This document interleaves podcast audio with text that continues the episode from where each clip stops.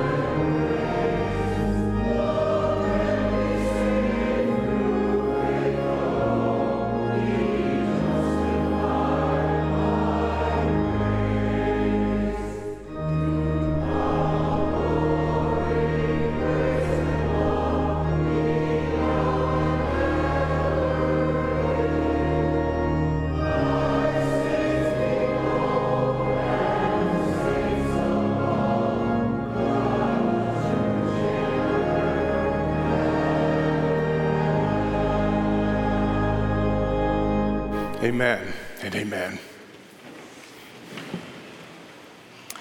Well, it's a joy to welcome each of you to worship here. We've gathered together in one place at this one time to be a, a small portion of the expression of God's marvelous, worldwide, transhistorical work.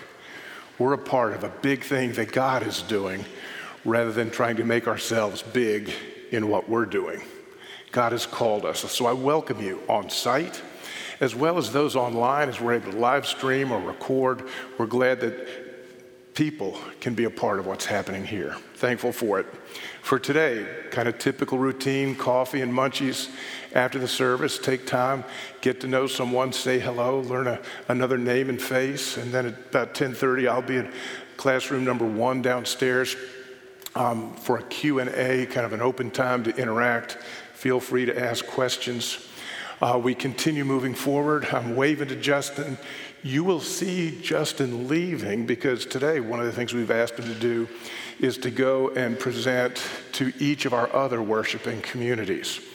Um, he will be working with me, and I work with Celebration, but all of us at Harderwyk, regardless of our focused responsibilities, are part of a larger community. So when he ducks out, it ain't my preaching. He wants to build those relationships and connections all the way across the congregation. I'm thankful for that. Um, Tuesday of this week, Mary Lynn and I are headed out of town. I told folks I'm often a little conflicted. Should I say I'm going to see my mother, or should I say we're going to the beach? I'm going to do both. Go see my mom who lives at the beach. Next week, a, a friend of mine, Pastor Mark, will be bringing the scripture and, and, preaching. Pastor Mark is an EPC pastor like I am. He served our church in Ann Arbor for a number of years and now works with EPC World Outreach, the Evangelical Presbyterian Church, which I'm affiliated with. He will continue to do the Q&A next week and that'll be a time for you to ask him specifically about his mission work and the things that he's doing. Very, very interesting. Many of the stories that I often share internationally come from friends that Mark has. A couple of slides. Uh, school is working its way up, and we're praying for our schools. We're with uh, Movement West Michigan and uh, Corey Pluckmeyer, uh, kind of gathering people from all around Ottawa County, staking out an hour praying. Our goal is 24 7. Uh, their goal, and actually we work with them to be praying for them. I got on and took an hour myself. I'm learning um, about joining in with this group, I encourage you to do the same. You see the link up there. You can find it easily on the Thursday night email or, or on our website. The other thing to be aware of two Sundays from now, we will, all three congregations of Harderwyk, meet together for an outdoor service. Uh, we do this from time to time, uh, meet together worship together. And so for the Labor Day weekend, we'll be doing that. And I believe that's about 10 a.m. Yeah, so that's good.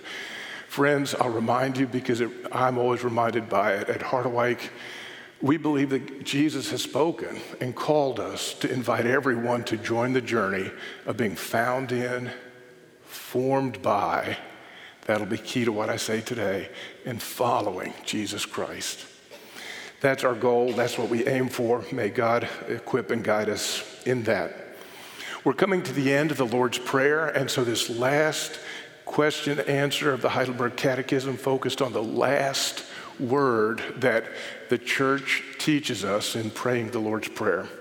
I'll begin with this question What does this little word, amen, express? Amen means it is even more sure that God listens to my prayer than that I really desire what I pray for. I encourage you, ponder that. God's hearing is more sure than my own ability to know my desires. Whoa. Ponder that. And ponder that as we sing, 10,000 reasons to love the Lord God and to serve Him. Let's stand and sing. It's hymn number 559.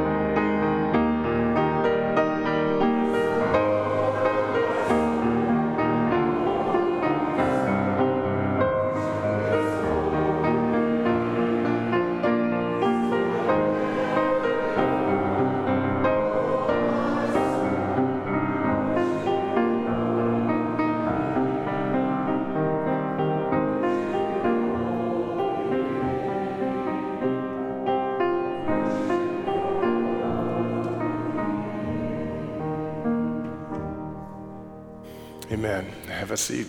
Thank you.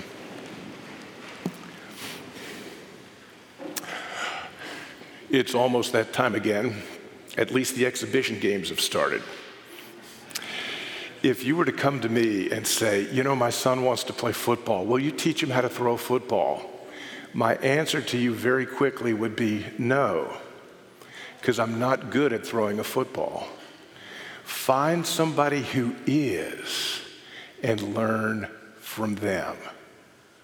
Maybe you could get Kirk Cousins there's a guy who knows how to throw the football. Learn from people who are good at what they do. I put two blogs up on the Thursday email that went out because I had an experience this week. I saw the memorial service for Tim Keller. He passed away several years ago, oh, several months ago, and had his memorial service. And I want to highly encourage you to go to those blog posts. They're in the Thursday evening uh, email that I send out and, and kind of dig through that. If you just jumped on there and watched this service, you would say, oh, that was a moving memorial uh, in a very kind of formal sense. It was that, but it was so much more. There was so much gospel happening in that service. Let me give you just one example. It was held at St. Patrick's Cathedral. When a conservative Presbyterian is memorialized in the seat, the cathedral, of one of the men who will help choose the next pope, I want to tell you the gospel is at work. You can find a link there and hear what Cardinal uh, Timothy Dolan said about his friend, Tim Keller. It's worth learning and seeing about that. The preacher, Sam Allberry, preached a powerful sermon. Worth hearing, but it's also worth knowing his background. And you can find that on there. Um, again and again, his wife, Kathy, speaks to why he chose what he did. You can read his comment on every hymn used in that service. It's powerful. I didn't discover until Saturday, and I've put the link in there, that Tim and Kathy Keller's last time to worship publicly together with other believers was at the National Institute of Health Hospital, where the director played piano as they sang hymns. Those are the hymns used in his service.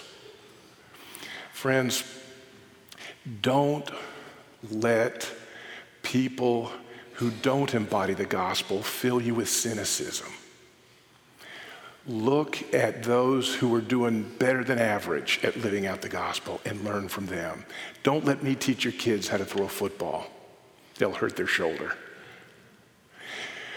The documentaries are out there. I've seen them. You could name the names Carl Lentz, Hillsongs, Bill Gothard, Paula White. There's whole industries making money out of making sure we see people who do poorly. Don't miss the chance to see the gospel lived out in a much better than average way. Dig into that, not just the service, but why he chose all that he did and then ponder that. Be shaped by people who are good at it. And so, as we pray, be shaped by the prayer that Jesus taught us. More than just projecting my wishes, learn how to let the teaching of Jesus shape our hearts and minds. That's our goal.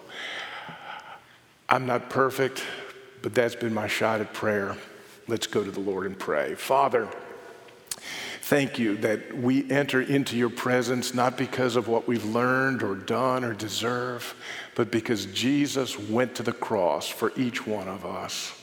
And he opened up the doorways that by way of adoption by your grace, we might call you Abba Father. And so, Father, teach us, guide us as we engage you in prayer as we ask and as your answer would shape us.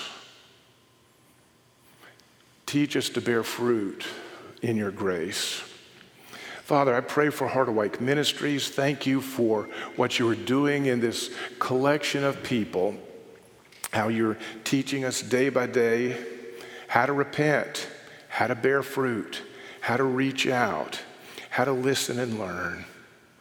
Be with us. I pray particularly that you would be with our council as they meet Monday night.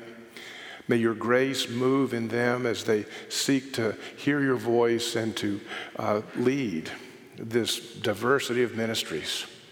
We pray for uh, Pastor Corey, Corey Pluckmeyer, who runs, um, is the executive director for West uh, Movement West Michigan.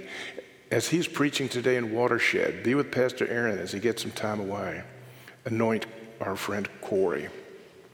We pray for Fusion just across the hall and Pastor JB, and for Pastor Florencio and Mission that'll meet right here in just a few hours. Extend your gospel, the good news of a saving God, through people who clearly need a Savior. Use us to your glory. Father, you've called us to be a part of this gathering, celebration. I pray that you would continue to move and draw people to yourself. I pray that you would move and bind us together as your people, learning how to uh, pray for one another, how to know each other's names and share life, knowing how to uh, encourage one another. Thank you that you hear our prayers. I, I want to simply do this in this moment, give a, a period of silence for you to lift to the Lord the burdens or the joys, the hopes or the fears, whatever it may be. Just speak to the Lord God in the silent sanctuary of your heart to pray in this moment.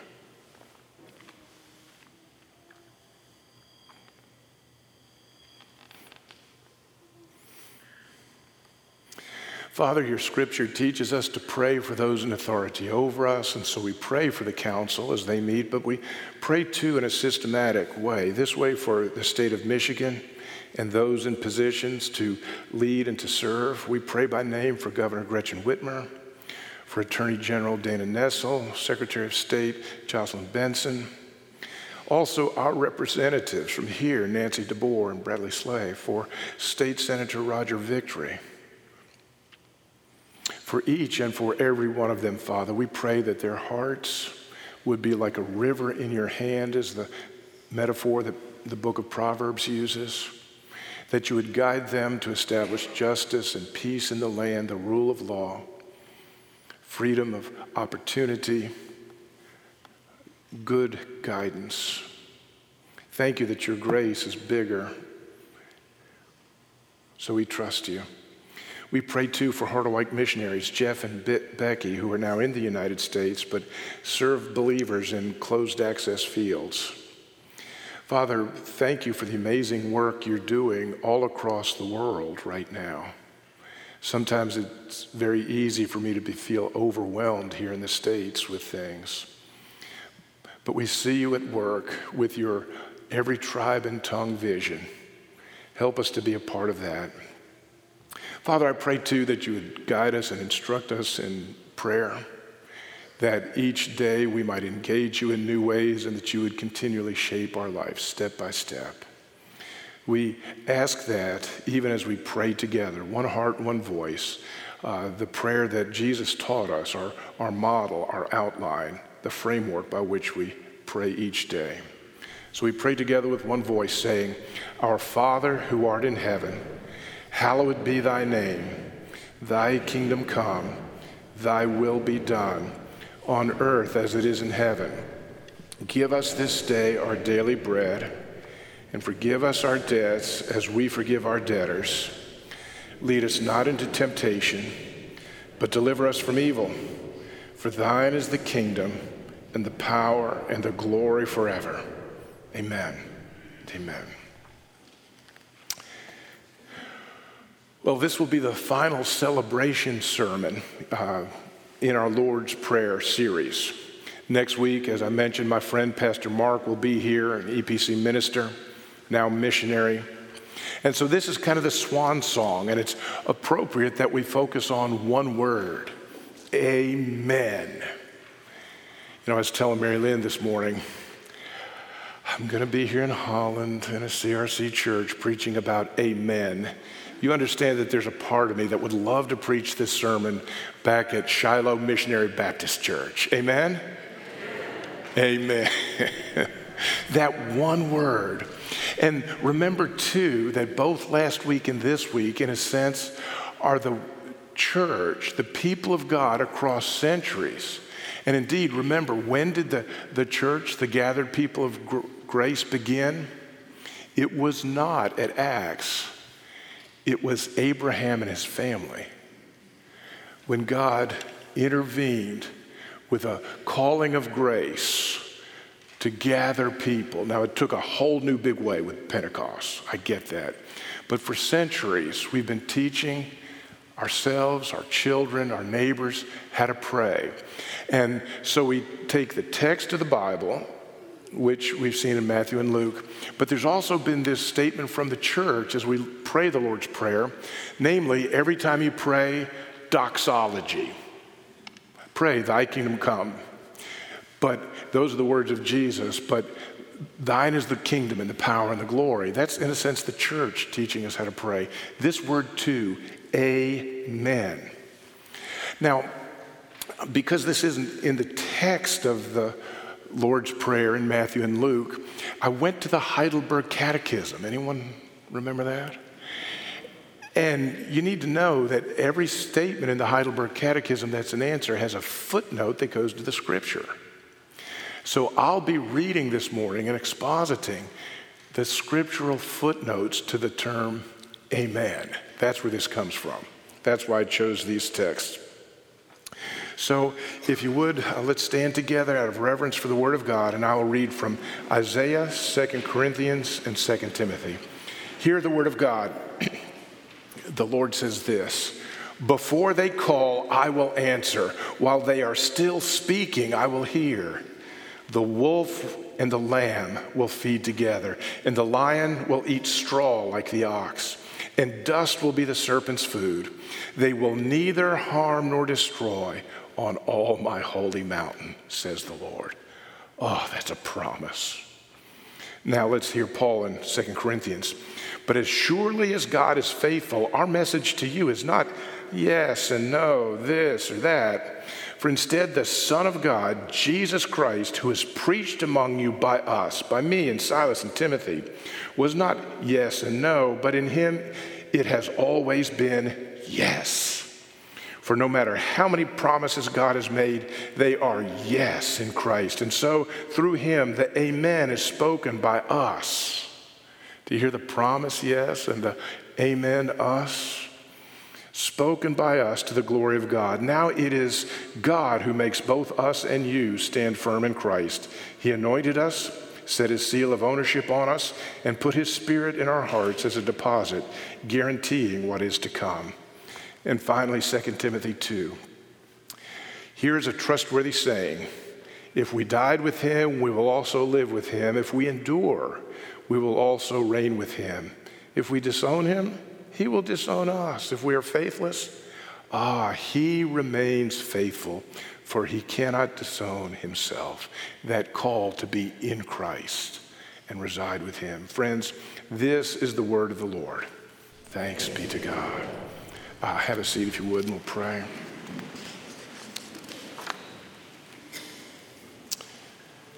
Father, thank you for the marvelous way you have been at work among the people of planet Earth, sowing seeds of your promises as far back as Abraham, sowing seeds through the promises that you give us through the prophet Isaiah, so that they might be established and yes in Christ, and then we affirm with our amen, our response of faith to your promise of grace.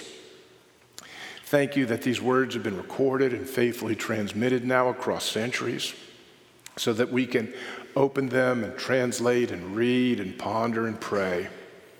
And that you have made a promise that you will give us the Spirit who will lead us into all truth.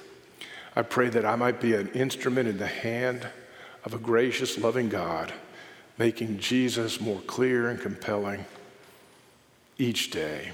Thank you for this time. Guard your people from my confusion and brokenness. Fill us instead with your hope. For we pray in the marvelous and mighty name of Jesus. And all of God's people sit together. Amen. Amen. Friends, there's a particular sort of flow or direction that shapes prayer in the Bible, and you would have heard it in mine. For 20 centuries and more, the people of God have affirmed and practiced this kind of flow. It's crucial to, to praying the Lord's Prayer if we're going to pray it as a model rather than a mantra. You know, as I've said, each petition in the Lord's Prayer is kind of a heading outline, outline point, and then we fill it in day by day. And the way you fill it in is by recognizing that God has made promises and that we say amen. You want to be grounded as you pray in the promises of God. Let me read you some favorites of mine. Philippians 1 6, being confident of this, that he who began a good work in you will carry it to completion unto the day of Jesus Christ. Philippians 1 6. What Jesus began, he's going to finish. That's good news for Bill. How about Romans 8 1? I've often said this would be tattooed across the inside of my skull. If they waste money on an autopsy looking for a brain, they will find this. Therefore, there is now no condemnation for those who are in Christ Jesus. I make mistakes. I'll be convicted of my brokenness and sin. But because I am in Christ by his grace, there is no condemnation. I roll over and go to sleep and seek God in the morning. No condemnation. Here's a great promise. Remember what I told you is this is Jesus speaking. A servant is not greater than his master. If they persecuted me, they will persecute you also. Eh. God makes promises.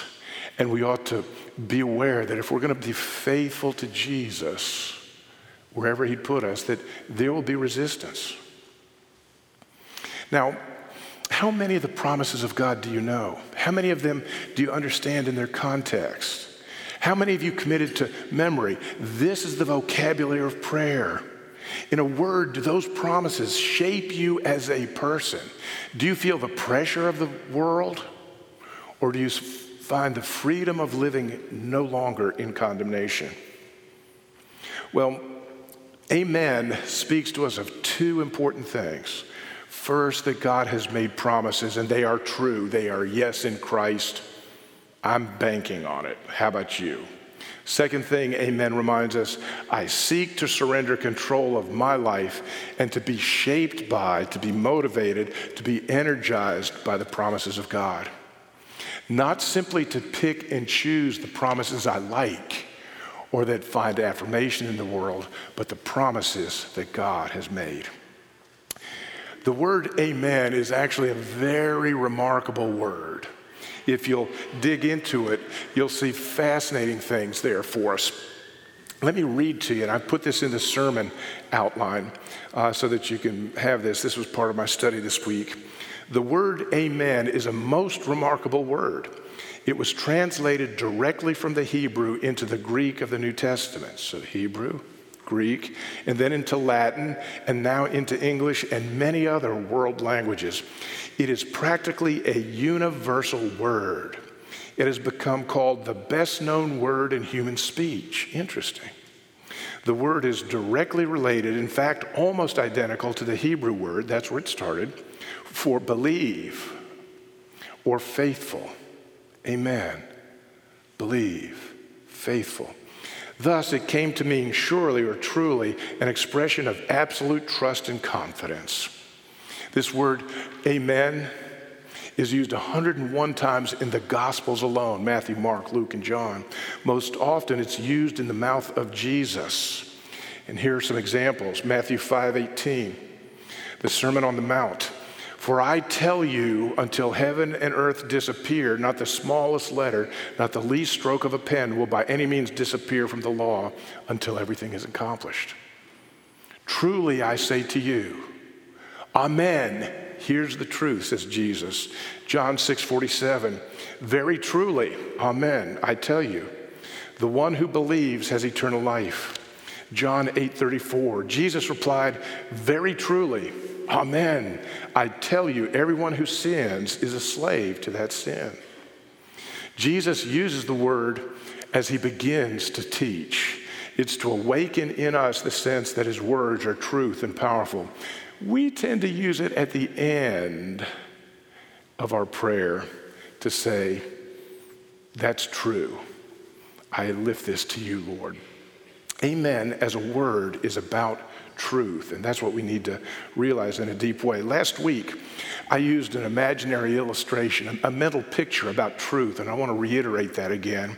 Remember, I put you in the driver's seat of a Ferrari going west on Ottawa Beach Road, and I was in my little Honda on 160th headed south, and boom, I hit you. Wood TV overhead with their drone saw it all. But the point of that illustration, I want to bring this back to you and pick up again, is that you driving and me driving and even the drone observing each only had part of what happened.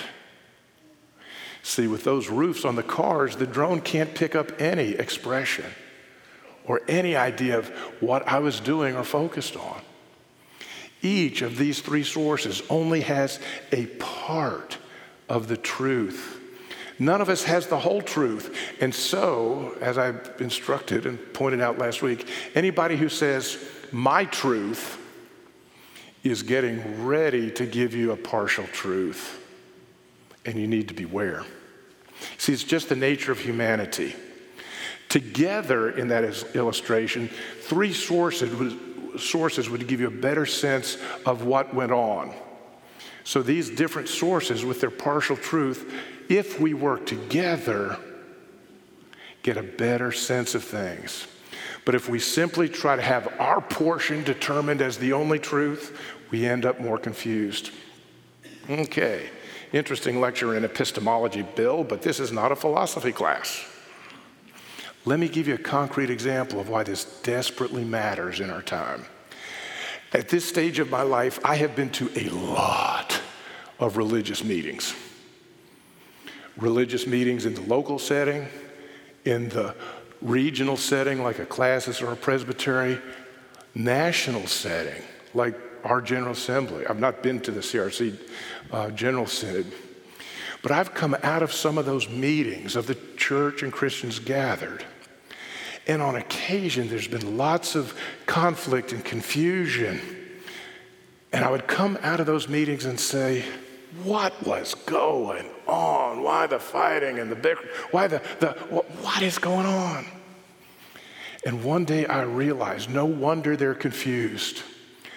There's people in there and they're talking about two or three or sometimes four different people. Some of them at war with each other but they all have the same name. You don't know who they're talking about because they're all using the same name, but referring to different people. Of course, you'd be confused when they say Jesus, but what they meant was social justice warrior Jesus. You know, the one who loudly stands up for the poor, trained in critical theory and liberation theology? Then there's also status quo Jesus. Oh, we've always done it this way. We go to these schools and read these books. I like this music. Don't change. How about can't we all just get along, Jesus? Be nice and don't fight. Avoid hard conversations and disagreements at any cost. Don't, don't draw boundaries. No. Can't we all just get along? There can also be self righteous Jesus. Struggled with that one. But you see, what we have under the name Jesus is several partial glimpses. And we need to ask ourselves are we pursuing truth? Or are we simply trying to push forward our own limited experience of truth? Once you realize that's part of the question, humility can only follow, friends truth or just my limited experience of that truth? Do I think truth is just limited to my internal state, limited to what I think or feel? Or can it be external, connected to a reality that's outside of me and not under my control? I'm sorry, I forwarded ahead too much. Internal or external? See, I would have an internal experience of what happened in that car wreck, but I wouldn't have the whole truth. I would need perspective. Friends, when we pray amen at the Lord's at the end of the Lord's prayer, we are saying we want to pray God's truth. And how do we come to know that? We need to realize that God's truth stands on its own. It is its own strength and power. That the true thing about truth is that it exists and it's more than just my experience of it. It's bigger and independent. It's more than just my internal state. And if I limit truth to that, I'm going to be confused. No, amen. I'm praying and pursuing a bigger truth than just me. Because here's the good news, and this, in a sense, is what gets us out of trouble. Jesus said in John 14, I myself am the way, the truth, and the life. I myself. You see, I have a particular perspective on Jesus, and when I gather with others who have an experience with Jesus, together we can begin to see something greater. I love the, the good news in the scripture that the Spirit will lead us into all truth, that what we have in the Bible is where the Spirit will meet us to introduce us to more of Jesus. Here's how we state it in the Westminster Confession, my own Presbyterian document. The Holy Spirit, speaking in the Bible, is the supreme judge of all religious controversies. Oh, I thought it was the people who had the most votes. Sometimes it's not. How do you hear the Spirit speaking in the words of the Bible? Well, you've got to pray. You're going to make some mistakes, and so you'll need to repent, but that's part of what God wants to teach us. He'll guide you through and out of your own confusion. I can promise you that because He's done it for me. I'm thankful for the, the guidelines that church history and faith have given me to avoid making some pretty major mistakes. That's helpful. But the real question is this Will I pursue a truth that's greater than me? And when I say amen, friends, that's the call. God's truth, not mine. Thy kingdom come, not mine. Thy name be hallowed not mine. So, the first thing about this amen is that it is true dat. Yeah, that's truth, and I'm going with that. The second thing is that it speaks of our posture. It's a count me in. That's God's truth, and I want to shape, be shaped by it. See, that's the next thing with amen. It's how will we respond? What will we do with regard to it? Two general options about how to respond. The first is to identify the truth and then, boom, just do it. Just do what's expected of you. But I want to tell you, there's a breakdown when we have the truth and think it's about performing. Because when you're motivated to perform, you only do that for some sort of reward or benefit. I'll be good, but only because I want to avoid getting in trouble. Haven't we all been through that as parents, as kids? Oh, oh, okay, I'll perform so that I receive. Paul points out the underlying problem with this approach to truth about God. You see, it's about wages. If we think truth is ours to be performed, there's a problem. Romans 4 4 points out that the one who works as wages are not credited as a gift, but as an obligation. For the one who works, all you're entitled to is wages. There's a second approach to the truth, as by God's grace we identify it. We can be formed by that truth. See, here's a truth from the scripture my motives and abilities are broken and shortfall. I need a Savior. I can't do it myself. You see, when we are formed by the truth, the opportunity there is to be formed by it and then to live it out for God's glory and for the benefit of others. See, that's the power of grace. That there's an external reality that works on me and through me to the glory of God. However, it goes on in the very next verse in Romans, however, to the one who does not work but trusts God, the God who justifies the ungodly, that God, their faith is credited as righteousness. So when we encounter truth, are we called to perform it and earn a wage? Or in, when we see the truth, and that truth is about a God who justifies the ungodly, do we trust that? Do we rest in God and His promise and what He has done? For you see, friends, the wages of sin when you work for it, that's death. It doesn't work. But the gift of God, ah, that is eternal life in Jesus Christ our Lord. Amen says there is truth. It's external to us, it's not mine to manipulate. I may only have it in part, but it's there and I'm pursuing more. Amen. And it says as well that I'm going to let that truth shape me rather than me shape that truth.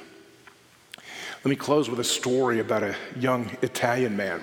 His name is Giovanni.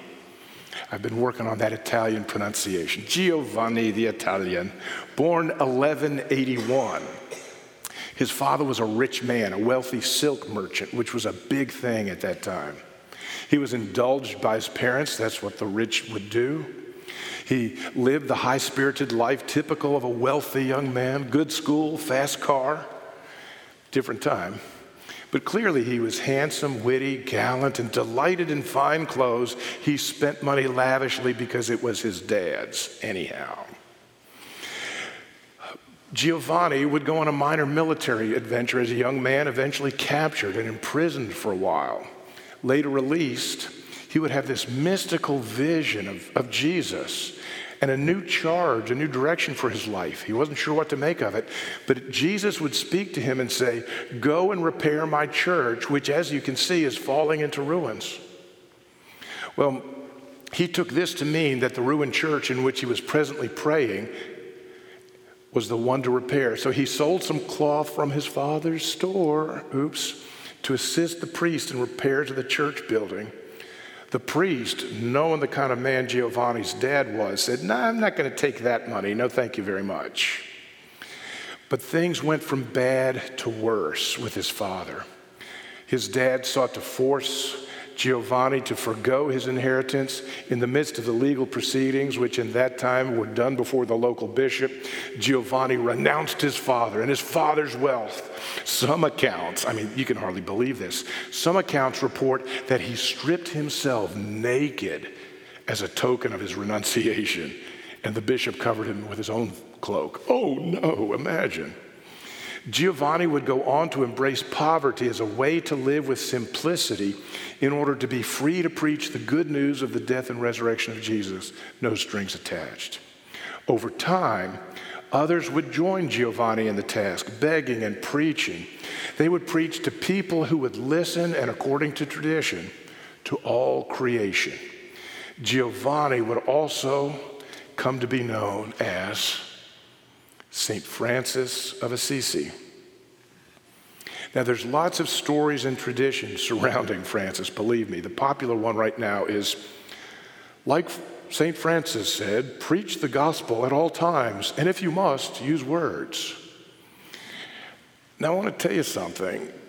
As a historian, two things we know about that statement. One is that there's no record of him ever saying that. It's very popular on the internet. Oh. But number two, what we can substantiate about Giovanni becoming Francis and his life is that he lived completely the opposite. He turned from a life of inherited wealth and embraced poverty as a path to freedom and simplicity, and then publicly and unashamedly told everyone and anyone that would listen about Jesus. He was shaped by the Jesus he met. He needed to get some clarification. He would later go on to write that he'd made some mistakes and wish he'd done things a little different. By the end of his life, he was a little closer to the truth than he was at the beginning. But he's, a, I think, an interesting example of a person who would encounter the truth as best he knew, namely Jesus, and then sought to be shaped by that truth. Not perfectly, he's a human, but because the Holy Spirit is at work through the scripture, in his life, through the church, through the gathered people of God, he could be transformed day by day from glory unto glory, from grace unto grace. Friends, that's the calling. There is truth, and it's more than just my feeling or yours. Amen. There is truth. I may not have it perfectly. I've learned some things across these many decades. The sermon I preached yesterday in Mount Pleasant was a little different than anything I could have ever preached in the 90s. From glory unto glory. And to his work and his truth, I would say, Amen. I'm in. Amen. I'm in. Let's pray. Father, we're amazed that you have loved us, and yet you have, not because of who we are, but because of who you are. And so, because of who you are and what you have done, you've given us a marvelous new inheritance to receive and to live. Be with us.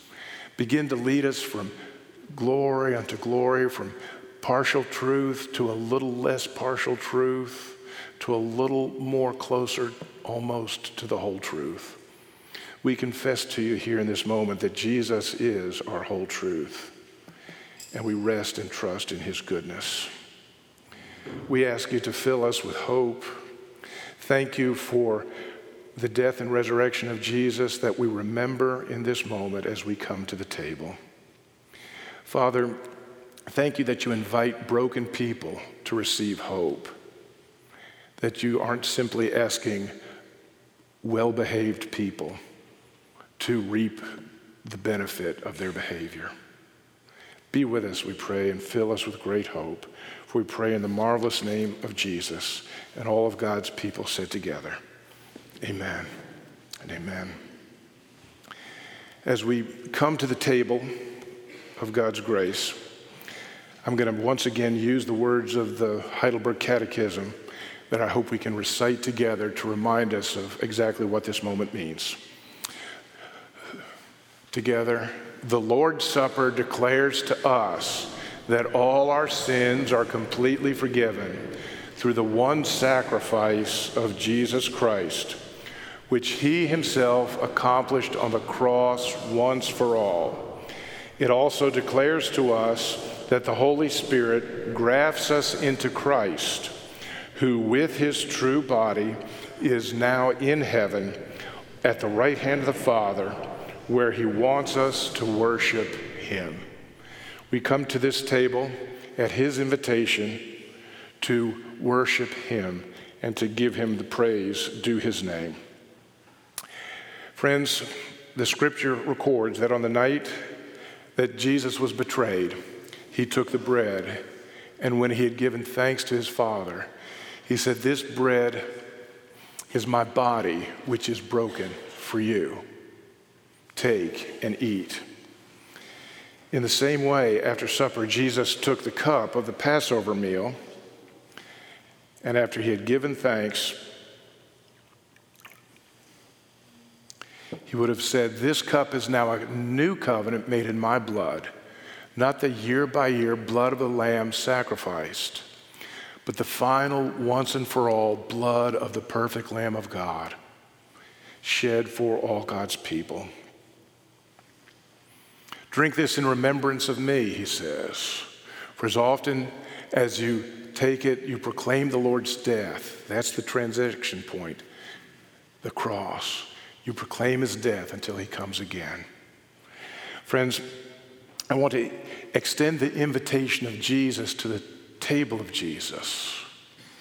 Uh, this is not the table that Bill set or even the table of Harderwyk Ministries. It's the table of Jesus. And so we come on his terms not our performance, but His grace. This is not a place for people who've earned a seat at the table to find their way, but a place where people who desperately know they need the love of God to come and receive more, day by day, step by step. I've pointed out that it's often been a tradition in the past to fence the table and to hold out people. I understand what they were doing that and have had to have conversations with people at that very point. But I realize that we need to have the invitation of Jesus. We come on his terms, and his terms are his grace. If you're resisting his grace, wait and ponder. If you desperately need his grace, move to the head of the line. See, that's the good news, friends. We're here to tell the world that we're here because we haven't earned it. That's the gospel. That's the good news. And so it is. I invite you. After I pray, we'll have people serving on both sides. Make your way down the center aisle. We encourage families partake together and navigate as that families. If your church membership is in some other church, what I'm going to ask is are you pursuing Jesus here today? And welcome you on the invitation of Jesus. We have here um, Uh, gluten free bread if you have a need, and will be available if you're unable to come forward. I just catch the attention of the server in the back, and we'll bring it to you. There's a place at the table for all that will receive and all that will pursue God on His terms which is the grace of repentance. Let's take a moment and pray. Father, we thank you for your great love and for your kindness. Thank you that you have called us not because of who we are or what we can do, but because of who you are and what you want to do, first to us and then through us. Thank you that you have provided us nourishment along the journey. And having been found in, that you would now form us. Take this, which is very simple, this bread and this cup, and meet us by the promise of your word. Help us to see that though it is just bread and juice, that there is a reality in the spirit more than meets the eye. And here, as you have promised, we meet and receive your encouragement and grace. I pray for those who are mourning that you would refresh their hearts. For those who are rejoicing, I pray that their cup would run over and they'd bring that rejoicing to others. For those with material needs, Father, open up opportunity for them to receive all that they need. For those of us who've been given an abundance, give us a generous heart. Be at work in this moment, Father, we ask and pray in the mighty name of Jesus and all of God's people said together. Amen. Amen. Now, before you come forward, I'm going to ask those who are distributing if you'd come. We get people equipped and set.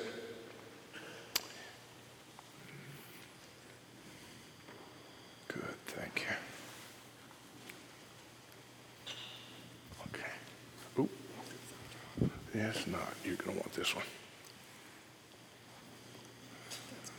Yeah.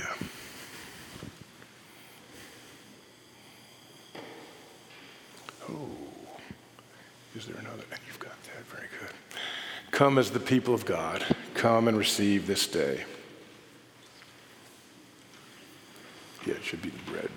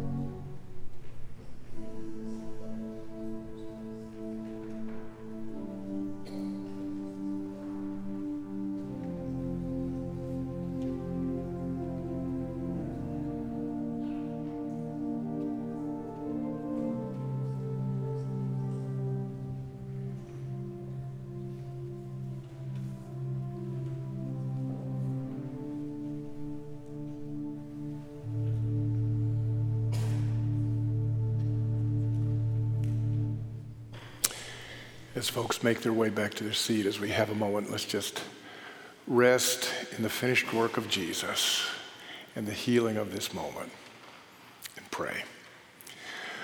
Father, we breathe deeply of your grace. In just a few moments, we will head back to a busy and challenging and demanding world. And yet, we thank you that the world, though it seems beyond our understanding and control, is not beyond yours. And so we will say, Thy kingdom come and thy will be done. Amen. We will say, Give us this day our daily bread. Amen. By your grace, we will forgive others as you have forgiven us. Amen.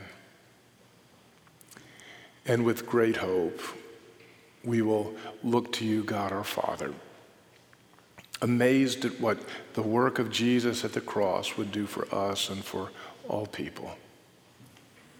And with breathless wonder, we will say, Amen. That's true. And I'm in. Fill us with hope as your people to share hope in this world. Uh, guide us in all that we do. Thank you that you're binding us together as your people. Better together than apart. We hear that so often in our time, but here, because the Holy Spirit is doing it, is the best chance on the planet for it to really happen. Wow be glorified and hear our worship as we pray and, and sing to the glory of Jesus. And all of God's people said together, Amen. Amen. Our closing hymn is number 251. As you're able, let's stand together. The church is one foundation.